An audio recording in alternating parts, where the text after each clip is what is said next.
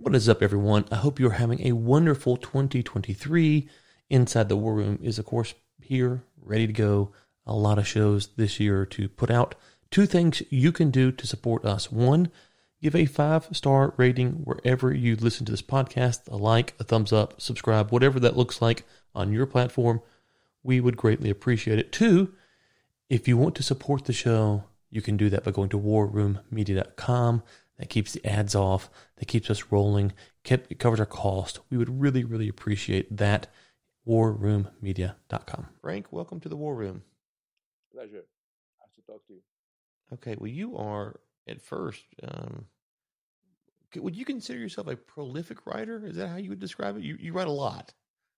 I write. I I, I love writing, so it comes naturally, and it's uh, something that you know gives meaning to my life. So I write a little books. Yeah, you do, you do. And so let's let's talk. You consider yourself a democratic populist. Maybe unpack what that term is.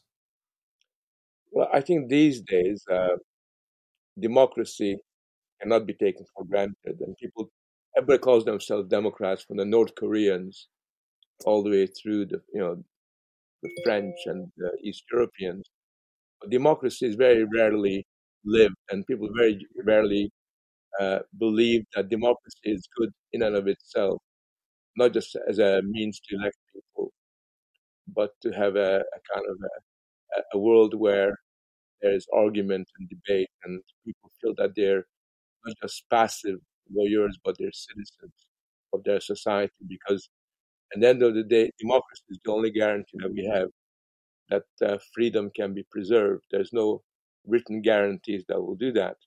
And I'm a populist mainly because all the people that are uncomfortable with democracy are always anti-populist. And uh, in many ways, one of the biggest problems of our time is that anti-populism has become this ideology that looks down upon people and suggests that when push comes to shove, you need experts and scientists and very educated politicians make decisions for us because the rest of us are a little bit too thick to be able to know uh, what's in their interest. So yes, populism is very important at the moment because what it really means is that uh, people are, are demanding their voice, they demand to be heard, and they demand to be part of the conversation rather than just excluded.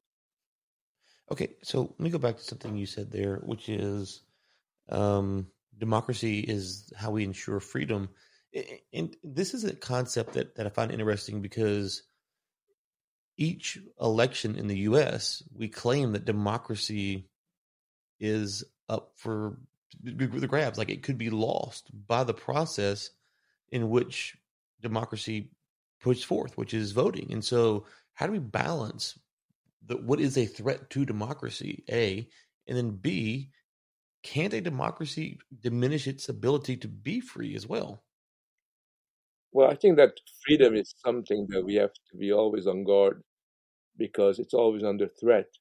There's always uh, forces out there that want to limit our choices. They want to limit our capacity to be genuinely free, and they want to impose a certain way of life or certain ideas upon the rest of us. And that can happen everywhere from schools to universities to kind of public life in general. But I think that Today, what we're confronted with is a situation where, as you suggest, the very act of acting democratically is seen as a, a threat to democracy. And what they really mean by that is that if the majority votes for people with whom they disagree, then that's a threat to democracy. So, in a sense, uh, you know, they regard the the people's acting democratically as, as a threat to themselves which is why they would rather that less people voted, they were more passive, and left politics up to the experts. Mm. So you, you touched on something there about the number of people voting, which is it's something that I've struggled with because how do we go about determining? Uh, we can set aside maybe the age question. Let's just assume 18 is a good age for the sake of conversation. But how do we go about determining should every eligible voter be able to vote on every issue? And so you could come up with a, with a hypothetical where um, a certain voter really is not impacted by a question on the ballot, um, but they're able to give their voice. And so, how do we think about those issues? Which voter should, if you're eligible to vote, you can vote for any issue on the ballot, or should there be some kind of constraint to determine um, what issues you're eligible, eligible to vote? So, I'll give you one example. We do not send our kids to public school; um, we private school. So, it'd be it'd be reasonable for someone to ask, should we be able to vote for the school board? Because we have no stake in that game for the most part. We have some, um, but not a lot, um, maybe mainly around taxes. So th- those kind of questions, how do we think about? Do we cut anybody off? Is there ever time to cut somebody off? And if so, what's the process for that? Well, I think the only time you would limit the right to vote is when it comes to the future of a community. So, you know, if you live in New York, then you don't have the right to vote upon how Buffalo makes decisions about its future because we recognize that those are local issues. But it seems to me that there's an element of arbitrariness because uh, the, the logic of that is you know, I, I'm a very keen skier and I, I love sports. And a lot of people don't like skiing or don't like sports. And they may not want to uh, allow people like me to get resources or the community or children to get resources to be involved in, in, in active activities like that.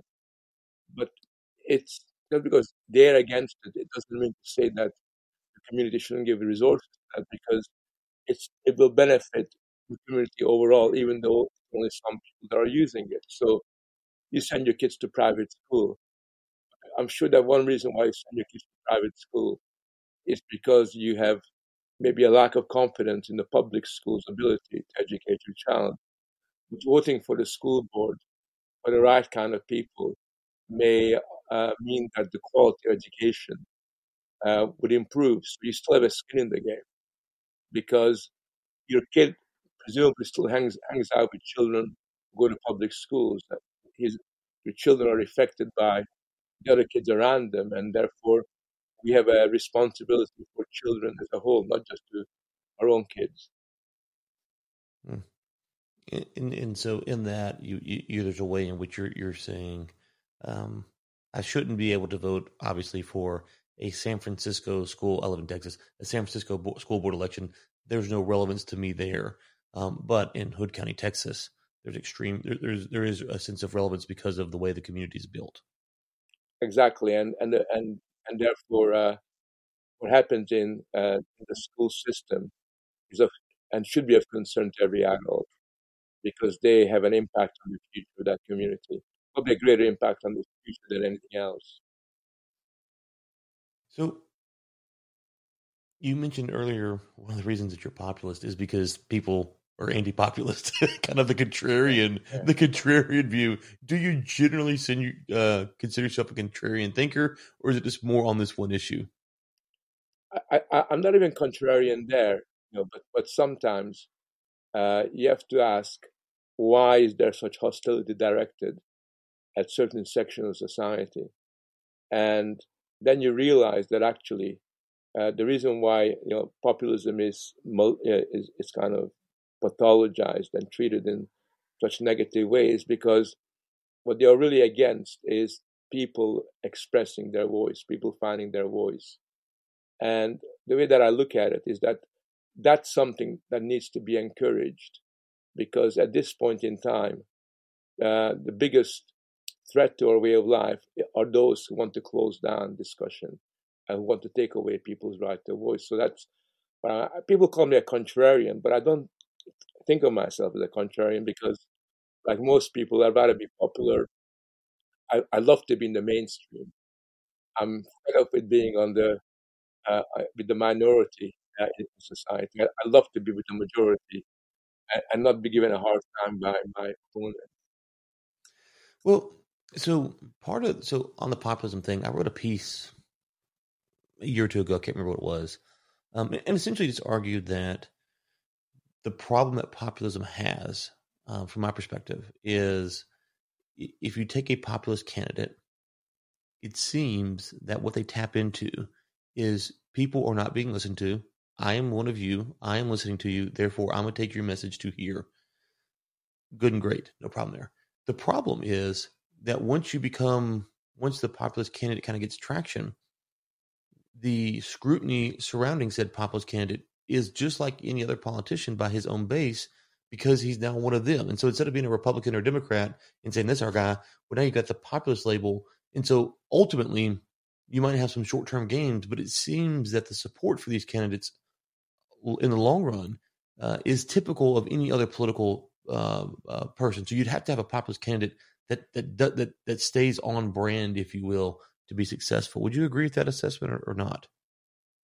I think that any politicians that is a leader rather than just merely a narrow technician has got a duty to be his own man. So you might be elected by by a constituency on the basis of a certain affinity and the fact that you are expressing their views in the most coherent way. But that doesn't mean to say that you then become merely a demagogue who just basically says what the people want to hear what, or what you think the people want to hear. A real leader also educates, and a, re- a real leader also gives direction. So, a populist politician, like any other politician, has got a responsibility to lead and sometimes uh, present their constituency with some uncomfortable facts, some uncomfortable truths. And it seems to me that uh, one of the problems in, in the West at the moment is that leaders don't lead. They try to manage or they try to flatter their constituency. Whereas, in fact, what we need are people who can occasionally stand up and say, look, you elected me.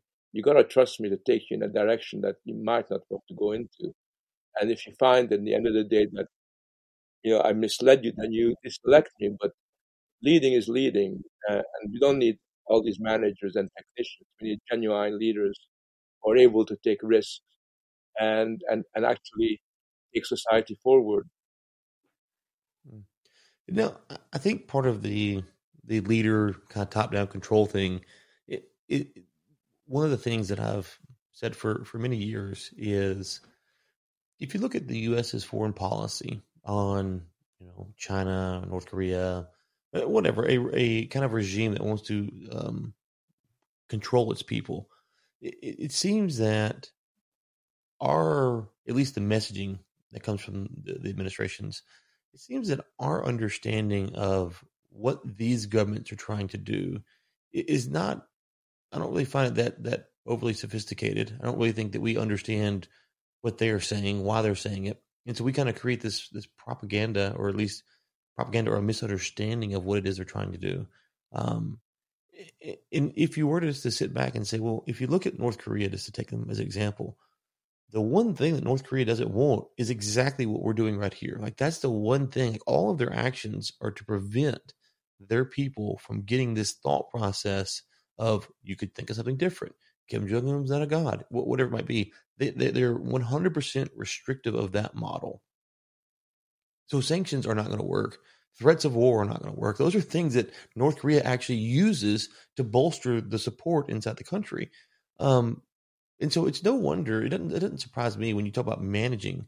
Um, when we come back to the states and how they handle domestic policies, it, it seems that because they can't understand what's going on globally um, and, and how things work there, that, that they do want to control us here, and they're going to mismanage that same thing. So if they can't manage the some of the things they're responsible for, then they're going to likely get a lot of other things wrong. And so it doesn't surprise me that they can control because they want to control things, and then when you see them control things externally, they, they kind of miss the boat on that as well. Yeah, and very often the uh, failure to conduct a, a sophisticated and a grown-up foreign policy can have disproportionately greater negative consequences than getting something wrong domestically. Because if you, you know, sort of go to war or you invade another country, if you spend a lot of time lecturing uh, different societies about and trying to impose your way of life upon them, that can blow up in your face and that can lead to uh, you basically uh, being humiliated internationally. I think America's humiliating withdrawal from Afghanistan is a paradigm of what happens when you simply uh, are unaware of what's going on, where you simply don't understand the world around you, and where you basically project your fantasies on another nation, and that can have, uh, you know, that can actually lead to not just to war, but to world wars in in some cases, because you unleash a dynamic which kind of uh, has this kind of disruptive effect that creates a chain reaction all over the world. And I, I often, you know, sort of uh, get really depressed when I see uh, America or, or Britain, you know, imagining that foreign policy is about lecturing, acting as the moral guardians to the world, and trying to tell them, you know, sort of they should be more democratic, they should be more this and more that. At a time when there are so many things that are going bad within their own societies that they don't really have the moral authority to preach and and and act as moral guardians to the globe. Yeah. Okay. So the Afghan example might be a good example here to unpack a little bit. Um, if you kind of followed the story, the Afghan papers, the various things, you wouldn't have been surprised that things weren't as we were being told about in the U.S. Right? Um, there there was definitely enough of the tea leaves to figure out that it's you know when we leave, it's going to fall. Whether it would fall the way that it did during the withdrawal or not, that's a separate issue. But just generally, I think I would suspect if you polled most Americans, they wouldn't realize that the Taliban would take over within a few months or a year. They would think, wow, this has been turned over. We've been told this for so long. So, on one hand, you have the reality on the ground, um, which our government knows about. You have the message that they give back to us, the people, which we hear. Uh, and then you kind of look at it and go, well, what's like, where is the disconnect?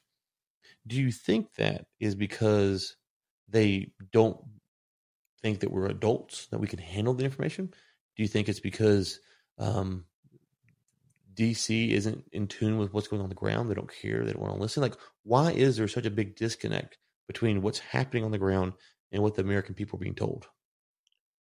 Well, I think there are several issues. There is, uh, there is what you suggest, uh, a reluctance to to tr- uh, to tell people what's going on and to treat the citizens as if they were children.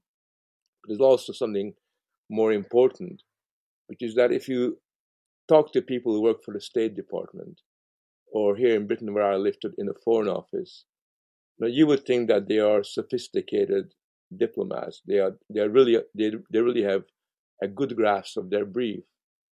But actually, very often you're surprised how immature and childish they behave. And I had that uh, experience when, after 9 11, some of us from Europe were asked by the State Department to go to a briefing meeting on Islamic terrorism. And we met, for example, met the guy who was the FBI's head of counterterrorism. And talking to them, we were a little bit shocked about their lack of grasp of realities. They, it was almost as if they, they imagined that the world was uh, one where you know sort of the terrorists were actually you know these boys that had somehow made a few mistakes. They didn't really uh, understand the full facts and with a bit of education we could solve the problem.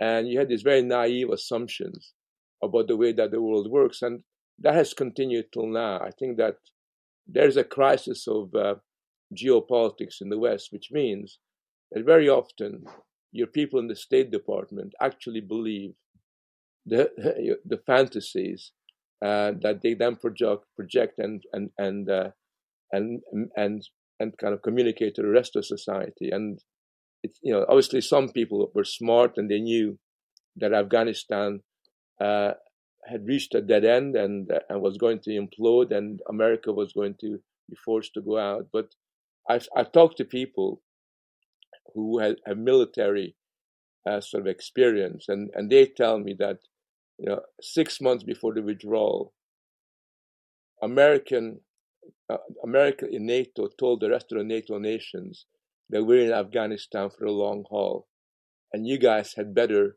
stay there with us. And then just before the withdrawal, they made an announcement to the NATO, a NATO meeting where they said, "Sorry, we're leaving in, you know, sort of 48 hours. Uh, and everybody was shocked. Nobody expected the Americans to leave at that particular point.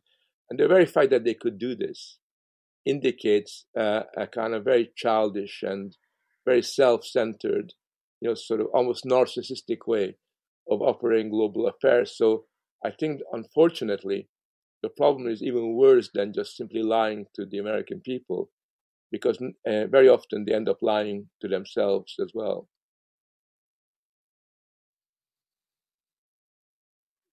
So, if you take that, what you just said about the about the United uh, the UN the withdrawal, um, what's what's interesting is if China would have done that, like the roles were reversed, or China did something similar, the outcry from the West would be, you know, you're not you're, all of the various accusations, and so you kind of have this dual standard that's at play, which is essentially, you know, the U.S. and China seems to do what they want to do, but both get frustrated when they do that and call the each other, call each other out when they're kind of just mirroring each other, and it, it, it gets pretty frustrating for the observer. Like, well, y'all are both, you're both just doing it to each other. Yeah, I, I think there's a bit of that, but you have to remember uh, how the world regarded uh, America's withdrawal and the West's withdrawal from Afghanistan. I mean, it really lowered their authority. There, you know, basically, people said that what happened there is a bit of a joke. I don't think Russia would have invaded Ukraine if that hadn't happened. I mean, I think when when, when Putin in Moscow saw the humiliating withdrawal and the and, and the the manner in which America and the West left Afghanistan, they basically Putin must have said, "Well, they're a bunch of idiots. They're they really haven't got a, a capacity to do anything uh, decisive. They're not gonna stand in our way if we invade Ukraine." I think that uh, that invasion was, in, at least in part, linked to what had preceded it. Yeah, see, how do you go about determining what's in the mind of Putin? Because the reports are on that is that um, you know from Beijing that Putin didn't warn Xi Jinping that he was going to invade, and so you kind of have that same thing there. You, you would you would you would uh, think it's reasonable at least to think that maybe Putin and Xi Jinping would have been in co- uh, cahoots. Of course, those reports could be false, but it seems that the Chinese side is pretty pretty adamant that Putin caught them off guard as well. Well, I'm sure that's the case, but you have to remember that there is no uh, kind of strong uh, sort of uh, friendship between China and Russia. They are uh, competitors, and they often have a, an important uh, sort of rivalry between them. And in many ways, it's because of the pressure that's been exerted on them by the West that has kind of brought them together. But their interests are very, very different, and, and it's unlikely that uh, Putin would have felt the need to uh, explain his long-term plans to, to the Chinese. Um, and therefore, I'm not not all that surprised by what has happened. And um, what what what is interesting is that the West reaction, uh, both to China's aspiration to take over Taiwan and Russia's invasion of the Ukraine, has kind of temporarily brought them together. But that's not going to last for very long. I think the the logic of the uh, situation is one where the conflict between Russia and China is likely to uh, acquire a much more tangible form. And already there is evidence that China is taking advantage of Russia's failure to make headway in Ukraine by moving into Kazakhstan, by moving into some of the uh, Central Asian republics and uh, establishing a stronger economic relationship, edging Russia out from there. There's even talk of a pipeline being built by the Chinese from Kazakhstan into Europe, and thereby pi- bypassing the uh, the existing pipelines that are in, under the control of Russia. So you think it's possible that that, that um, these two kind of get after each other sooner rather than later? At least in economic terms, I think China is a much stronger economic power has got the potential to, uh, in a sense, limit Russia's sphere of influence in Asia and to essentially take over some of the very important regions that contain a lot of strategic materials, contain a lot of gas and oil, and uh, and, in a sense establish a much more hegemonic uh, sort of authority there. So, I mean, your current book obviously is about Ukraine, so you you talk about that. So let's kind of put that in perspective. So, what do you think Putin's? So you, you mentioned Putin's thoughts on the U.S. withdrawal, but what do you think he was trying to accomplish by invading Ukraine? Difficult to say. I, I think probably you know he has a, a strong legitimacy problem. I mean, Russia is much more fragile internally than it appears outwardly, and Putin and his oligarchs are are to some extent struggling to retain control over the different bits of the Russian Federation. I think that he, he hoped that an easy, convincing victory in Ukraine might have a positive impact on uh, domestic opinion and consolidate his position. That's probably the main reason, rather than uh, strong geographical ambitions. Um, uh, and I think that, together with certain security concerns, led him to uh, kind of uh, engage in this very foolish activity. Yeah, and, that's part of the question is, you know, so we, we talk about our kind of elites and them not being able to understand stuff, but it seems that Putin's just as guilty of that. Yeah, I mean, I, it is surprising how much he failed to understand the way the world works, the failure of his army to behave in a professional, committed manner. That was something that was come as a very big uh, surprise that the Russian army did not want to fight. So when it got to the Ukraine, it wasn't really enthusiastic about what it, what, what it set out to do. They had nothing to defend, whereas the Ukrainians did.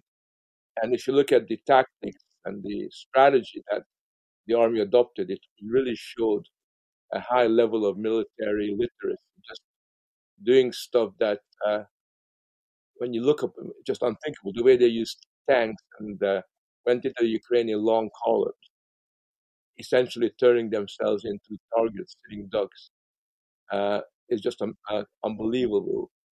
Uh, and the way in which they failed to establish logistic and supply lines, again, that's like uh, surprising because you know Russia you know has had a long experience of fighting conventional warfare in many parts of the world. But I guess Putin got, it, uh, got into his head that you can do in Ukraine what you did in Syria. He essentially just relied on drones and air power and never had to commit very much many, many soldiers on the ground. And essentially, its army had almost no experience in fighting a conventional uh, warfare. Yeah, one of the things that I've wondered about um, is maybe so. Uh, you know, obviously Russia's economy is, is relatively small compared to the U.S. It's you know I don't know if it was a, a state in the U.S. it'd be like top ten, I think five to ten range. Anyways, um, but the other thing is, and, and I haven't heard a lot of people comment on this. I'm sure I'm curious your thoughts. Is we always talk about the military industrial complex and, and, and how that impacts decisions and the budgets that go toward it and stuff like that. But I don't think that that exists anywhere else. I mean, you know, obviously China and Russia have militaries and they have um, weapons, but just the pure crony capitalism that's involved to just produce stuff in, in the U.S would seem to give us a strategic advantage just because we're wasting, in my opinion, billions and billions of dollars, all this stuff. I don't think these other countries are, are really doing that to the extent that we are. So um, it should give us a competitive advantage, and it should it shouldn't shouldn't surprise us maybe that these other countries are are going to uh, struggle a little bit from time to time because they're they're probably not putting the same amount of money into it uh, that like the U.S. is. Well, I think you're right to, up to a point, but you have to remember that when uh, push comes to shove, it's not uh, the case that uh, success in the military sphere is entirely dependent on the quality of your hardware. Yeah, that's important. I think what also uh, is at stake is the willingness of your army to fight. And I think that there's been a huge problem for the United States because the American armed forces have become uniquely casualty averse. You know, sort of, uh, they have a, a, a, a, kind of a con- conception called force protection, which basically means that they don't want to take too many risks that will lead to casualties, and th- and therefore in, they will not engage in certain uh, kind of combat missions that might be necessary because it, it could lead to you know a loss of lives. So Uh, when you have a risk averse army, as you have in the United States, that explains why there's been a, you know, a string of military defeats, which is unprecedented. It's never happened before that the most powerful nation militarily gets set back and defeated by nations that are much smaller and far less equipped. I mean, that was the case in Vietnam, where essentially America could not match the willpower of the Viet Cong. And that's been the case ever since then, in, in, even in Iraq, a number of instances where uh, after the years of occupation and years of a heavy military presence, they had to, you know, kind of leave and, and uh, being defeated. So there's more to war than hardware. There's also the will to fight, uh, the ethos of uh, duty and solidarity, courage, all these classical uh, military virtues, which I think are conspicuously weak amongst uh, Western armies. Yeah, and that's a question that I hear uh, when I hear your question or your, your, your thesis. I definitely think that you're you're right. And the the thing that's interesting is if you hear the soldiers talk, they would say the same thing, which is the army, the generals are restraining us from fighting, and so it's a it's a weird dynamic. But that kind of also goes to show, I think, that there's kind of this perhaps, and, and I, I'm not an interventionist, but but but if you're wanting to go invade a country, then the best way to do it is probably not the way that we're doing it, which would result in more casualties. The problem is then you have to convince the people back home that it's worth having their sons die in war for this battle, where it's easier probably to send the drones, have some bombs drop on them, no casualties on your side. It takes a lot longer. It's less effective, but no one's dying. And so the, the sentiment is a little bit more subdued because there is no mass trauma to the families in the U.S. And so it seems like that's kind of the the game that's being played there. It is, uh, and uh, experience shows that that's not an effective way of going forward. I mean, this is what they tried to do in Syria. It's a very good example. You know, if you remember, they were going to get rid of Assad, and they kept on saying it's only a matter of time before the regime will fall, and the regime didn't fall. So uh, I think that the lesson here is that if you merely, you know, sort of have laptop generals pushing buttons, it might create a, a lot of casualties and and uh, destroy a lot of buildings. But number one, it doesn't win hearts and minds. Number two, it, eh, there's no substitute for having boots on the ground. That's something that uh, you have, need to learn. But in any case, why invade other countries? What's the point in doing that at the moment? Yeah, like I said, I'm not an interventionist, but but if you're going to, it's kind of a, a separate discussion. Um, yeah, well, yeah. and this is something that you know, if you if you think about, I got a, a cover to a book. I don't know where the book's at, but D-Day, minute by minute, right here. Well, if you think about D-Day, you know what it actually took to be successful was the boots on the ground, the ships in the sea, the planes flying overboard. They did some support, obviously. I'm not trying to diminish that, but but it was the men on the beach, moving forward. That's what it took to take that. Um, and so we have enough military history to know that targeted strikes, um, bombing campaigns, they're only so effective. And that's pretty, I don't want to say on the margin, but it's, it's not, it's just not enough to turn the tide, it seems. Yeah, I mean, again, it depends on the nature of the enemy, it depends on the context. But basically, you need to have a balance between air power, you know, the, the, the role of the army. And, but in particular, I think what's really key here is that the way you win wars is when your military, your personnel believes in what you're doing.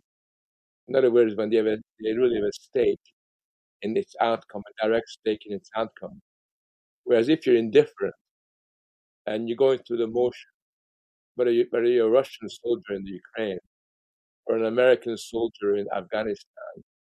You know, you know, you're not going to risk your life unnecessarily for a cause that means very little to you.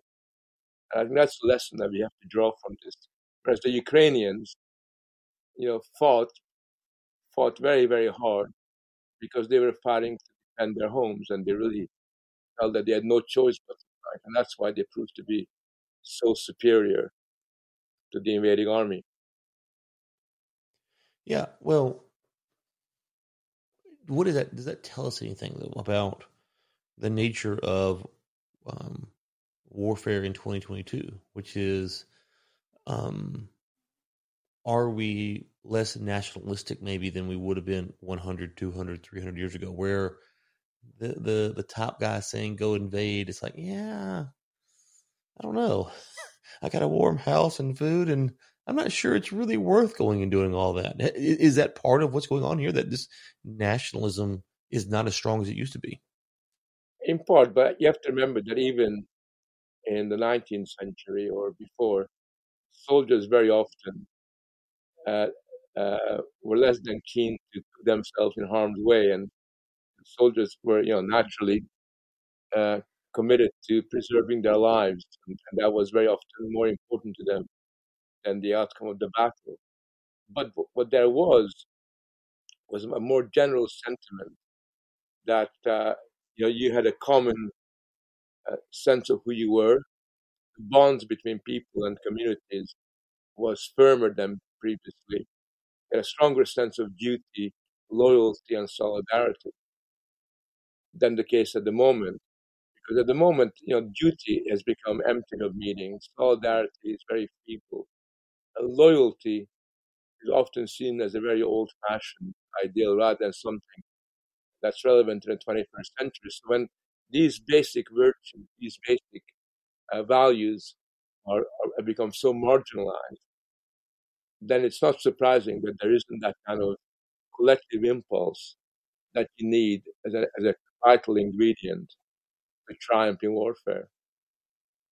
Well, and I'm wondering if part of that is because um, how we view the world is being changed, especially the West. Definitions, um, how we think about things, political agendas. There, there's a lot of questions that are up in the air. I mean, we've had on um, a few guests talking about uh, critical race theory and kind of what the impacts on that is and, and how you go through having those conversations. And so when you're questioning the foundation of a society, and to be clear, if you're in North Korea, you should question the foundation of that society. So I'm not saying that there's no time to question that foundation of society.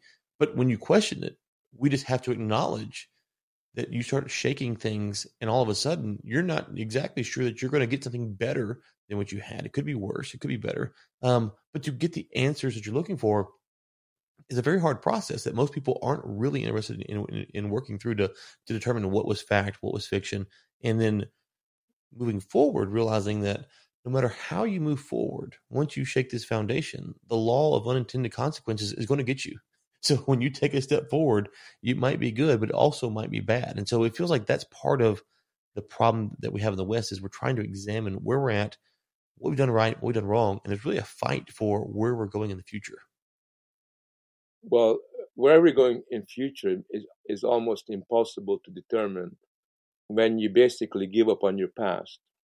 And that's what happened in the West. I think that uh, what you have in America, in particularly, is a situation where people regard their historical past as a as a as an era of shame, where you basically regard the founders of the United States as essentially bad people who uh, were just ordinary slave owners. When you regard someone like Lincoln as an undistinguished president with all kinds of flaws, when you write off everything that's been achieved in Western civilization as of no moment, no longer relevant, as outdated. So when you basically have detached society from the past, then you end up in this purgatory, this uh, permanent limbo in the present, uh, where you become completely uh, unconnected from anything that has inspired previous generations. And under those circumstances, society lacks the moral resources to, uh, in, to kind of inspire and guide society in any clear direction. And that's what America is to me. Whenever I go to America, I'm just really surprised at the malaise, the divisions, the petty squabbles, the tension between different groups uh, you know, that, that you get it basically means that the ordinary decent people in the United States uh, are unable to exercise their influence because they're working within this uh, ever fragmented political landscape. Yeah, and for me, you, you, kind of the outsider. I'm I'm asking you to help me here. For me, part of the problem is um, if you take a progressive left wing and kind of a Trumpian right winger, right? The progressive will make a make a claim, and for the sake of this argument, we'll say the progressive is off the mark. So the progressive will make a claim, and instead of the Trump Trumpian right winger saying, "Well, ninety two percent of this is wrong," but actually eight percent, there, there's there's there's there's agreement here about there's something wrong. We might disagree about why it's wrong or how we got here, but we do agree that this portion is a problem. Instead of saying that, they they wash out all 100%. And both sides are guilty of this. And so where the, the margin where there actually is an agreement about there is a problem, that gets dismissed and, and both sides pretend that neither side has any legitimacy about the things they're saying when I'm not saying that both sides have full legitimacy, obviously, but on the margin, there should be a lot more agreement than there is. And so to me, that's a foundational problem that, the, that we have in the U.S. is we can't even agree that there is certain problems. And so we can't agree with that. We can't, we're never going to find solutions. Yeah, because in America, and that's happening in Europe as well, instead of having political opponents or adversaries, you have enemies. And with an enemy, you know, you don't sit down and, and kiss each other or shake hands. With an enemy, you fight one another. And this polarized world in the United States where people only talk to people like themselves, where people become almost like a mirror image of one another, uh, almost like a grotesque caricature, where you essentially believe that you got nothing to learn having a debate and an argument, uh, where you vilify one another to the point at which uh, there is no point of contact. I think you do have a very, a very big problem. I think that's extreme in America.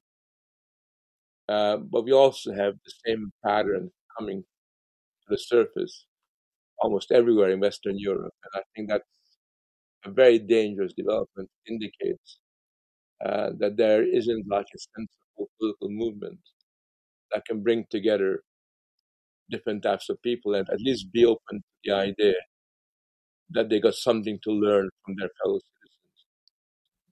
Yeah, I mean, a, a recent experiment I've been running with some of my friends is uh, I've got. Oh yeah, here it is.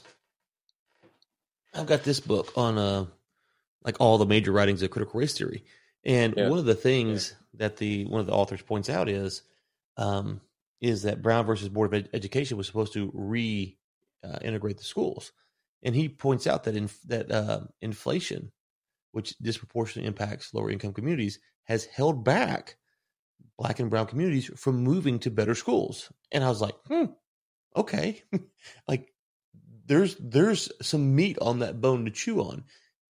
And so I've said that to people, and it's been interesting to hear the response because because knowing it's from a CRT proponent, they almost want to say, no, no, no, no, no, no. It's like, well, well hold on, you can't be an end the Fed guy on one hand and then deny the impacts of the Fed on the other hand. And, and so it's it's this is the reality, which is if you're saying that the Fed in this case causes inflation, or that government spending causes inflation, or what bad monetary policy causes inflation, and we know inflation disproportionately impacts lower income communities, you can't then argue that that's not holding down or hurting certain communities. Now, it doesn't necessarily invoke that it's a racist motivation, but there is a problem there that we should all just stop and go, hold on, yeah, yeah, yeah. I, I can see that this could be a problem, whether it's what the genesis of the roots of it are, I don't know, but it is a problem. And so I don't know why things like that to me are so frustrating that those are just the low hanging fruit agreements that most people should be able to agree on and, and they can't. Well, no, I mean, and I can understand that because sometimes when, you know, somebody calls me a racist or somebody calls me a fascist or whatever, you know, you don't feel like smiling at them and, you know, sort of and inquire into their view of the world. There's a kind of visceral reaction that you often have, you know, because it's such a polarized landscape. So I can understand why people are like that, but as you suggest, you know, that's not the best way forward. I think it's much better to listen. I think listening to one another is really important. But also, the other thing that troubles me, especially because I'm an academic, I'm a writer, is that the two sides don't read each other's stuff. So, you know, people don't know what, what, what the other side actually thinks. And therefore, they have a very caricatured view where they're coming from. Whereas I think that it's, you know, I'm obliged that in this culture wars that I'm involved in, I read all sides, you know, of the divide and I understand what is it that motivates my opponents? Why do they think that, you know, that white supremacy is the biggest problem in the world? Why do they, why are they saying that I got white fragility? Rather than, you know, I know I haven't got white fragility. I'm not a fragile person. I know they're to be probably idiots. But nevertheless, I want to know what is it from their experience, from their thinking that has led them this kind of conclusion. We have to know that. We have to understand what makes them tick in order to have an intelligent encounter and in order to perhaps begin to resolve this issue. Yeah, no, I, I couldn't agree more. And I think that to your point about reading both sides, it's it's the people that I find that read both sides um, uh, in some of these debates that will read the other side and they will not they will not acknowledge any of the things that are true that the other side says. Instead, they harp on all of the other things, and, and it, it's it's like, well, yeah, okay, that was that's quite obvious that you know that, that a lot of this is is wrong. Uh, but but is there is there a point of agreement? And it, it feels like to me um, that people are afraid to get on the point of agreement because then you're afraid. So if you say that inflation is a problem with a CRT proponent, you're you're you're afraid to acknowledge that you might be considered uh, endorsing that line of thinking instead of just simply saying, no, no, I'm not endorsing anything. It's just inflation is a problem and it impacts the poor. You know, why is inflation why why is inflation a problem? You know, how did we get here? Those are separate questions to ask. And so it feels like there you, you, we can't just parse out say, well, I agree here, I don't agree here, and because of that, we, we can't find any agreement on, on anything. Mm-hmm. So, so, go ahead. I'll let you respond if you have anything. No, no, I I, I agree with that. I, I think that uh, we have to, at least some of us have got to learn to be grown up and generous, sufficiently generous to the other side. I think a sophisticated uh, person will want to engage with the most difficult argument that they're throwing at you rather than the easiest one. So, for example, uh, a lot of people I know are make fun of uh, transgenderism because it denies the reality of, uh, of, a, of, a, world where the two sexes are, are, female and male. That's the easy part of the argument. Uh, but they then have some more more kind of complicated arguments that need to be taken up, and that's going to be the situation all the time that we don't just uh, you know sort of make fun of people and their arguments, but take seriously you know something that uh, the more complex dynamic that makes them think the way they do. There we go. I was saying um, you are a prolific writer, so you have a Substack. Why don't you talk about that? We'll send people there. Um, this podcast we just moved to Substack, so we can I think link that up somehow when this podcast drops. But um, and, and when do you publish? Kind of give people a rundown of, of your Substack and your work there. Um, well, I mean, if people want to know where I'm coming from or what I'm working on, my Substack is called Roots and Wings, and that's Frank Furedi, uh, Substack.com, I believe. Uh, and I, am I'm, I'm doing a, a, lot of work on this because on the Substack I could be really myself and uh, express myself in a more complex and uh, a more um, you know sort of lengthy way than you can do when I write a newspaper article. Uh, and I also it's a nice way for me to engage with people who are maybe critical, questioning what I'm writing, or maybe offering a different line that I haven't uh, uh, adopted. But I also write books, and uh, my latest book is called "The War, uh, the, the Road to Ukraine: How the West Lost Its Way," which I, I did after after visiting Ukraine when the war broke out. I felt it was very important that I got a first-hand experience and understood the issues at stake. Um, so I really welcome people's criticisms and people's comments because the way that I learn is when readers and the public keeps me on my toes and forces me to account for my arguments. Okay, great. Well, we will link to that in the show notes for everyone. Um, and I think when this podcast comes out, because it's on Substack, there's a way that it does something different. But if you're listening to this outside of Substack, which almost everyone does, um, you know, you can go to Substack. It is right there in the show notes for people to check out. Okay, Frank, thank you so much for your time today. I really enjoyed this discussion. Pleasure, pleasure, Ryan. I'll no doubt talk to you in the future. Hey, you made it to the end of this episode. Thank you so much. Now, I'm going to ask a favor. If you enjoyed it, would you drop a five star somewhere? And if you really enjoyed it, would you consider becoming a subscribing member over at warroommedia.com? Helps keep the show going and ad free. Thank you so much.